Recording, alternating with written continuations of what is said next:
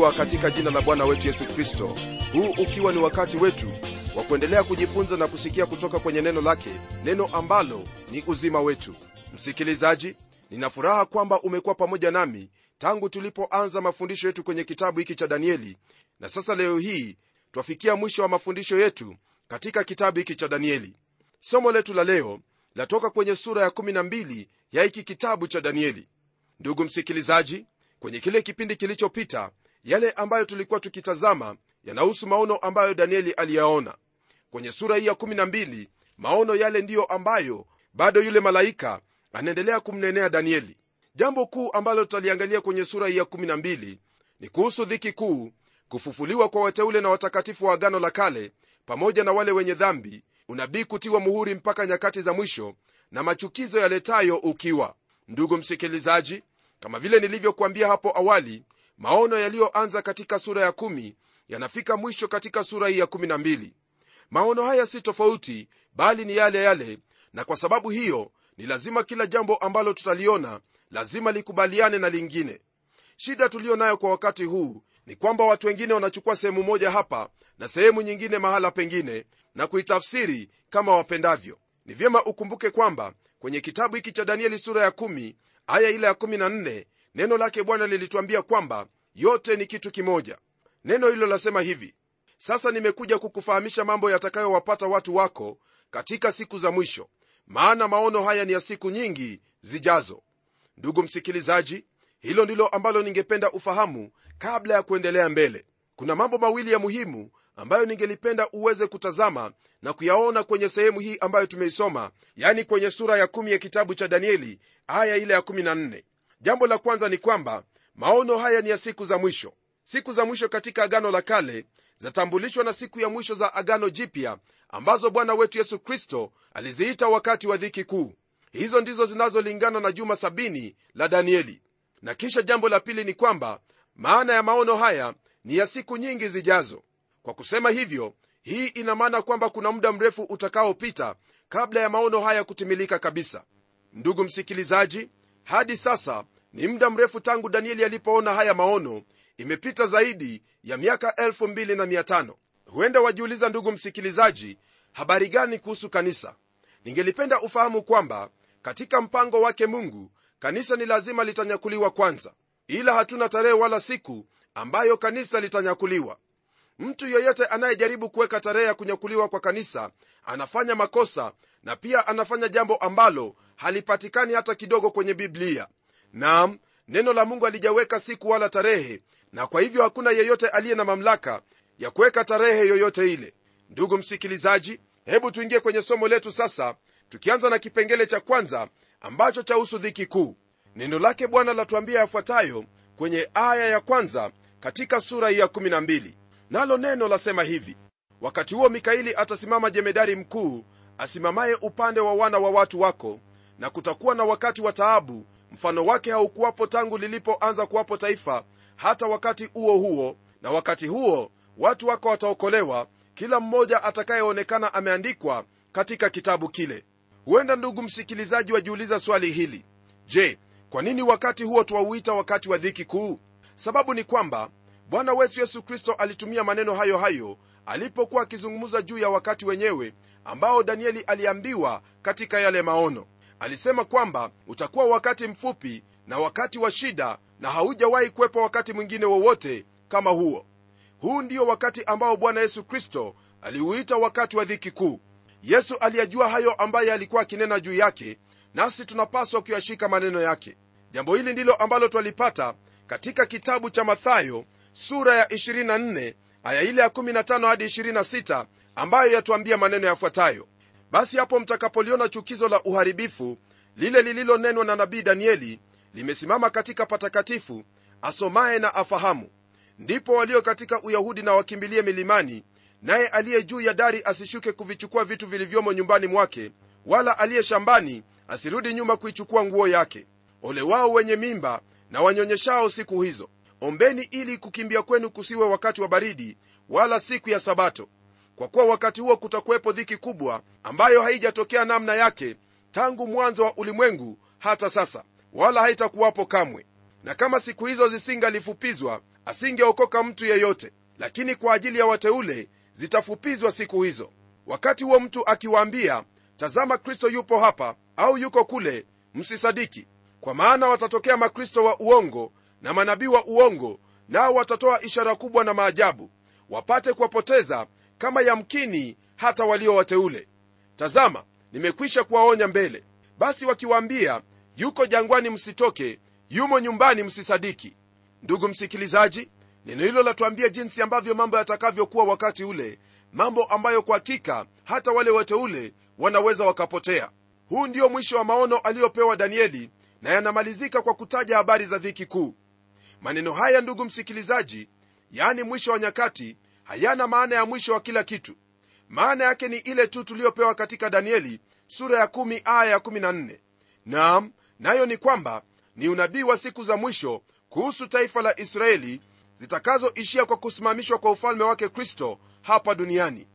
Hapa pia ndugu yangu twampata huyo malaika mikaeli akitambulishwa kwa mara ya pili kwetu. Yeye ndiye malaika wa pekee anayeitwa malaika mkuu. Mikaeli huyu anatajwa kwenye waraka wa yuda aya ile ya tisa. maana ya jina lake huyu malaika ni hili. Ni nani aliye kama mungu? Ndugu msikilizaji yeye ndiye atakayemtupa shetani toka mbinguni kulingana na kitabu cha ufunuo sura ya 12 aya ile ya 7 hadi 9 yeye pia ndiye mlinzi wa taifa la israeli na husimama mbele za mungu kwa niaba ya taifa hilo kulingana na kitabu hiki cha danieli. Mpango wake wa kufanya hivyo umewekwa katika utaratibu mzuri ambao wapatikana kwenye kitabu cha ufunuo sura ya 12 aya ile ya 14 hadi 16 danieli anapoambiwa juu ya wana wa watu wake ilikuwa ni njia ya kulitambulisha taifa la israeli. Ndipo akaambiwa kwamba watakuwa na wakati wa shida wakati huo ambao bwana wetu yesu kristo anauita wakati wa dhiki kuu. Ndugu msikilizaji lakini kwa wale ambao ni watakatifu yani wale walioishika imani yao katika taifa la israeli hao wataokolewa. Hii ni kwa mujibu wa maandiko hayo tunayoyasoma kwenye kitabu cha mathayo sura ya 24 aya ile ya 22 kitabu cha warumi sura ya 11 aya ile ya 26 na kitabu cha ufunuo sura ya 7 aya ya 4 ambayo yasema hivi. Nikasikia hesabu yao waliotiwa muhuri katika kila kabila ya waisraeli watu 144 kwa mujibu wa maandiko hayo rafiki msikilizaji ni wazi kwamba yeyote ambaye anamwamini bwana licha ya kwamba atapitia wakati mgumu wakati wa shida mungu atamhifadhi na mungu atamwokoa. Tunapogeukia aya ya pili rafiki yangu twaingia kwenye kipengele cha pili kwenye sura hii ya 12 ya kitabu hiki cha danieli. Kipengele chenyewe chanena kuhusu kufufuliwa kwa watakatifu wa agano la kale pamoja na wenye dhambi. Nalo neno lasema hivi wengi wa hao walalao katika mavumbi ya nchi wataamka wengine wapate uzima wa milele wengine aibu na kudharauliwa milele. Ndugu msikilizaji mabaki ya watu wa israeli watakaokuwepo wakati wa dhiki kuu wataokolewa na wengi wa watu wa mataifa pia miongoni mwao. Wale ambao ni wa kutoka katika kipindi cha agano la kale ambao walikufa wakiwa mabaki pamoja na watu wa mataifa waliokuwa wameokolewa au waliokumbatia na kuipokea imani ya israeli yani imani ya huyo mungu wa kweli yehova wao watafufuliwa na kuingia katika uzima wa milele baada ya dhiki kuu. Wateule wa agano la kale hawatafufuliwa katika wakati wa kunyakuliwa kwa kanisa.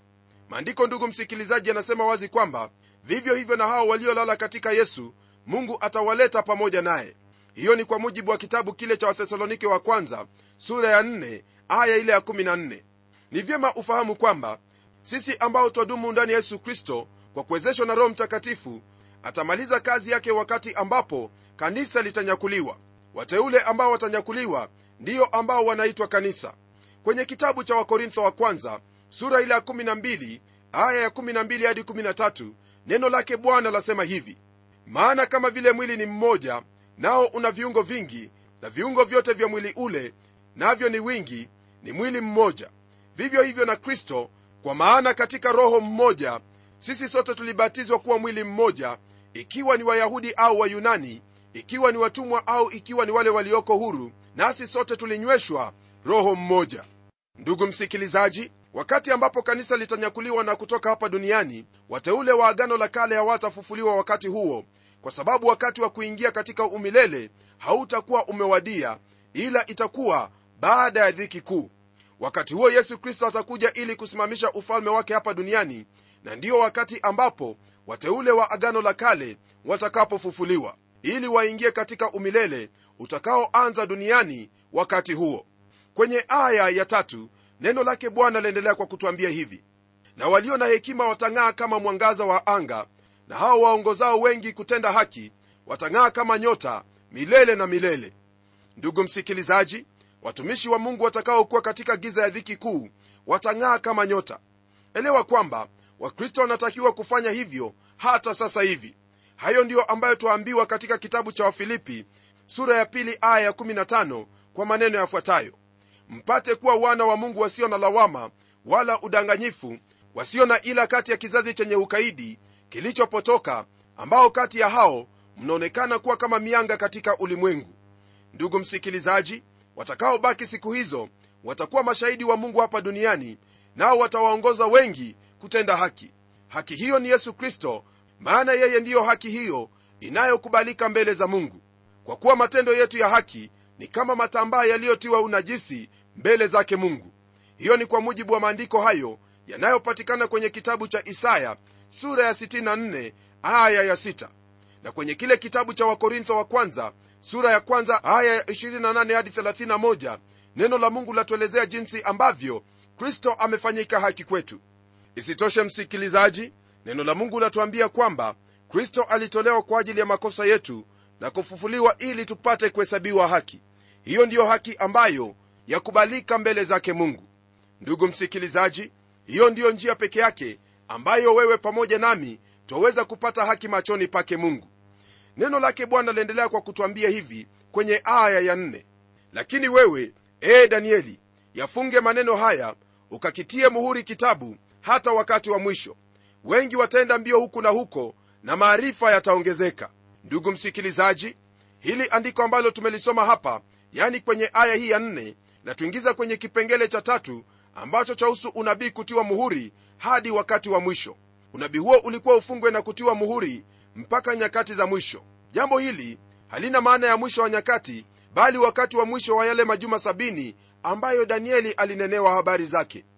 Watu wengi wana maoni na tafsiri tofauti kuhusu jambo hili na ndiyo sababu twahitajika kuangalia jambo moja tu nalo la muhusu kristo yesu kama vile imeandikwa katika kitabu cha tito sura ya pili aya ya 13 ambayo yasema hivi.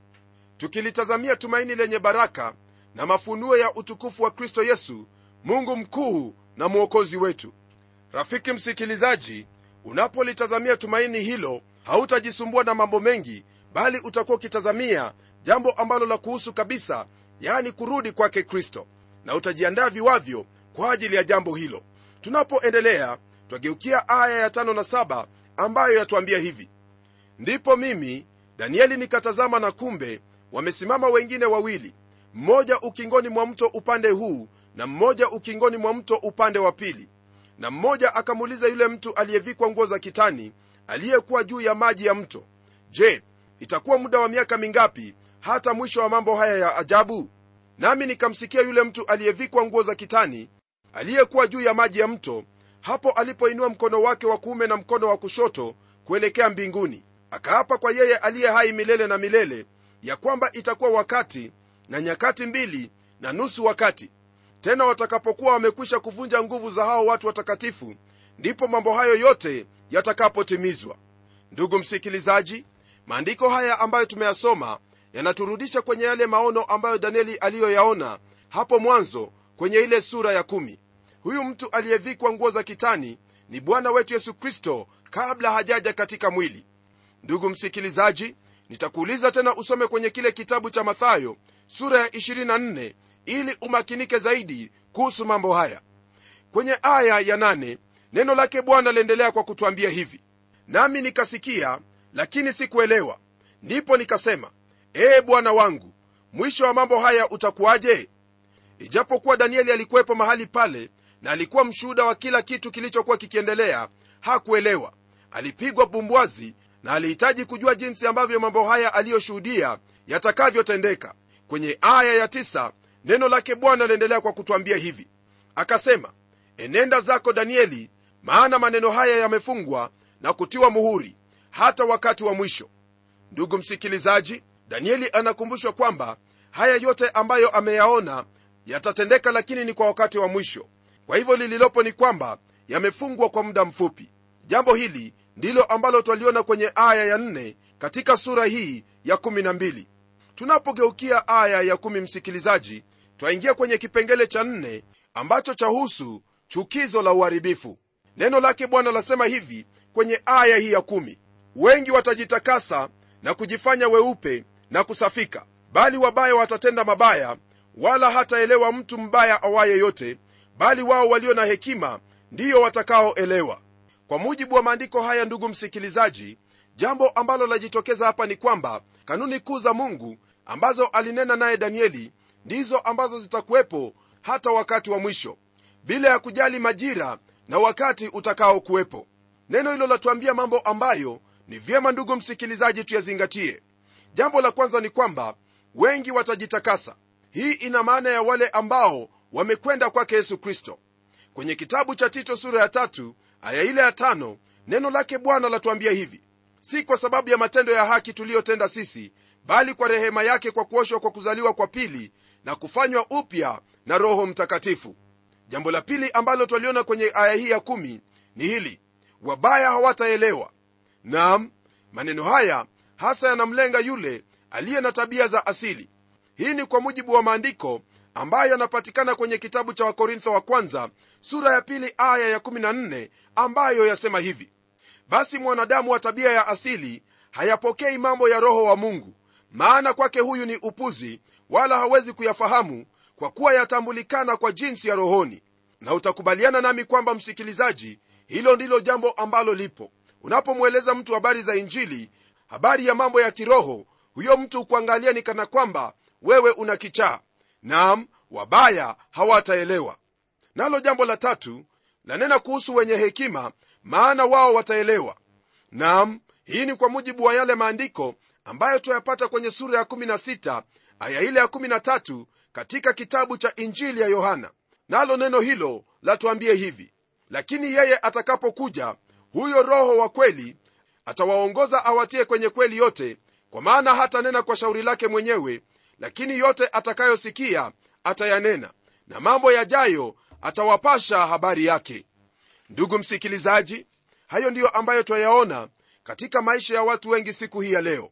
Nam wale ambao ni wenye hekima ni wale ambao wanaelewa mambo ya kiroho mambo ambayo wanafunuliwa na roho wake mungu. Yeyote yeyote ambaye amempokea bwana yesu kristo huyo ni mwenye hekima. Maana wenye hekima bado wanamtafuta hata leo hii kwenye aya ya 12 neno lake bwana latuambia hivi na tangu wakati ule ambapo sadaka ya kuteketezwa ya daima itaondolewa na hilo chukizo la uharibifu litakaposimamishwa itapata siku elfu na mia mbili na tisini. Umuhimu wa andiko hili ndugu msikilizaji hatuwezi tukatilia mkazo zaidi ya vile ambavyo bwana alivyonena katika kile kitabu cha mathayo sura ya 24 aya ile ya 15 ambayo yasema hivi basi hapo mtakapoliona chukizo la uharibifu lile lililonenwa na nabii danieli limesimama katika patakatifu asomaye na afahamu. Ndugu msikilizaji wakati huo ambapo chukizo hilo litakapoonekana basi itakuwa ni ishara kwa wale mabaki kwamba wakati wa dhiki kuu tayari imekwisha anza. Naam kwa muda wa siku 1290 sanamu ya yule mnyama itabakia kwenye hekalu. Hii ikiwa ni siku 30 zaidi ya miaka ile tatu na nusu ya dhiki kuu. Kisha kwenye aya ya 12 neno lake bwana lasema hivi heri angojaye na kuzifikilia hizo siku 1335 msikilizaji hapa twapewa orodha ya siku zingine tena bila maelezo mengine isipokuwa maneno haya. Naam hakuna yeyote ambaye ana tafsiri ya siku hizi maana zimetiwa muhuri mpaka siku za mwisho. Rafiki yangu wakati mwingine twajaribu kujua zaidi ya kile ambacho mungu ametufunulia na hiyo si haki hata kidogo. Maana unaposoma kwenye kile kitabu cha kumbukumbu la torati sura ya 29 aya ile ya 29 neno lake bwana latuambia hivi. Mambo ya siri ni ya bwana mungu wetu lakini mambo yaliyofunuliwa ni yetu sisi na watoto wetu milele ili tuyafanye maneno yote ya sheria hii. Maandiko haya yanatuweka mahali pazuri kabisa tusije tukajikunakuna vichwa na hata vichwa kutuuma tukitafuta kufahamu lile ambalo ni siri yake mungu. Iwapo mungu ametufunulia haya naamini kwamba yale ambaye ametuambia bila hata kutuelezea zaidi yeye ana maana ya kutuambia mambo yale. Kwa hivyo ni vyema kupokea jambo hilo kama vile neno la mungu limetuagiza kutoka kwenye hiki kitabu cha kumbukumbu la torati. Rafiki msikilizaji kwa kumalizia somo letu katika kitabu hiki cha danieli twasoma kwenye aya hii ya 13 ambayo pia yatufungia sura hii ya 12 nalo neno la mungu lasema hivi lakini enenda zako hata utakapokuwa mwisho ule maana wewe utastarehe nawe utasimama katika kura yako mwisho wa siku hizo. Ndugu msikilizaji danieli anaambiwa kama vile bwana tu alivyomwambia simoni petro kwamba atakufa. Hataishi na kumwona yesu atakaporudi lakini atafufuliwa kutoka kwa wafu ili aingie katika umilele. Anapoambiwa kwamba atasimama katika kura yake maanake ni kwamba danieli atafufuliwa pamoja na wateule wa agano la kale wakati ambapo umilele utakuwa umeanza. Rafiki yangu hizo ndizo siku za mwisho ambazo zinatukabili leo hii. Wakati wowote wa bwana wetu yesu kristo yoweza kurudi katika dunia hii na kuisimamisha ufalme wake na enzi yake. Lakini ni sharti yale yote ambayo tumeyasoma yapate kutimia kwanza. Na yatakapotimia basi tutajua kwamba tumaini ambalo tunalo ni tumaini la milele tumaini hili ndugu yangu ni tumaini ambalo limetolewa kwa kila mmoja yeyote anayemwamini yesu kristo yeyote anayeliamini neno hili. Unapoamini neno lake mwenyezi mungu wewe utakuwa na tumaini la uzima wa milele na wala hautakuwa na wasiwasi wowote kuhusu yale yatakayotukia baadaye. Maana tayari utafahamu kwamba utakuwa pamoja na bwana wetu yesu kristo mara tu umilele huo utakapoanza naye atakapoanza kutawala. Ndugu msikilizaji naamini kwamba umemakinika zaidi kuhusu jambo hili ambalo tumejifunza kutoka kwenye kitabu hiki cha danieli. Chukua muda wako na nafasi yako kuendelea kusoma kitabu hiki maana kitabu hiki kitakufundisha mambo makuu na zaidi ya yote kukupa tumaini katika huyo ambaye umemwamini yani yesu kristo mwokozi wetu anayerudi upesi. Hebu tuombe pamoja. Baba mungu katika jina la mwanao yesu kristo na kushukuru kwa ajili ya mafundisho mema ambayo umetufunza yanayotoka kwenye kitabu hiki cha danieli. Bwana tazama umenena kuhusu mambo yote yatakayotupata kama wanadamu. Zaidi ya yote umetuambia kwamba kuna wale ambao ni heri na kuna wale wanaolala mavumbini watakaoamshwa tena ili wengine waweze kupata uzima wa milele na wengine kuaibishwa. Namwombea ndugu yangu msikilizaji kwamba utamsaidia achukue hatua hiyo ambayo itamfanya awe miongoni mwa wale ambao watafufuliwa ili waurithi ufalme wa mbinguni. Asante bwana maana najua kwamba utatenda haya kwa kuwa tumeomba katika jina la yesu kristo ambaye ni mfalme ajaye upesi. Amen. Ndugu msikilizaji kwanza kabisa namshukuru mungu kwa neema na fadhili zake kwa kuwa ametuwezesha kufikia mwisho wa mafundisho ya kitabu hiki cha danieli. Elewa kwamba haya yote ambayo tumejifunza ni mambo ambayo yanakuhusu wewe moja kwa moja kwa hivyo itakuwa ni jambo la busara kugeukia neno hili la mungu na kulisoma vyema kabisa na iwapo una swali lolote basi tuandikie barua. Nam tutakapokutana tena tutaanza mafundisho mapya katika kitabu tutaanza mafundisho mapya yanayotoka kwenye kitabu cha wibrania kwenye agano jipya. Hadi wakati huo mimi ni mchungaji wako jofre wanjala munialo na neno litaendelea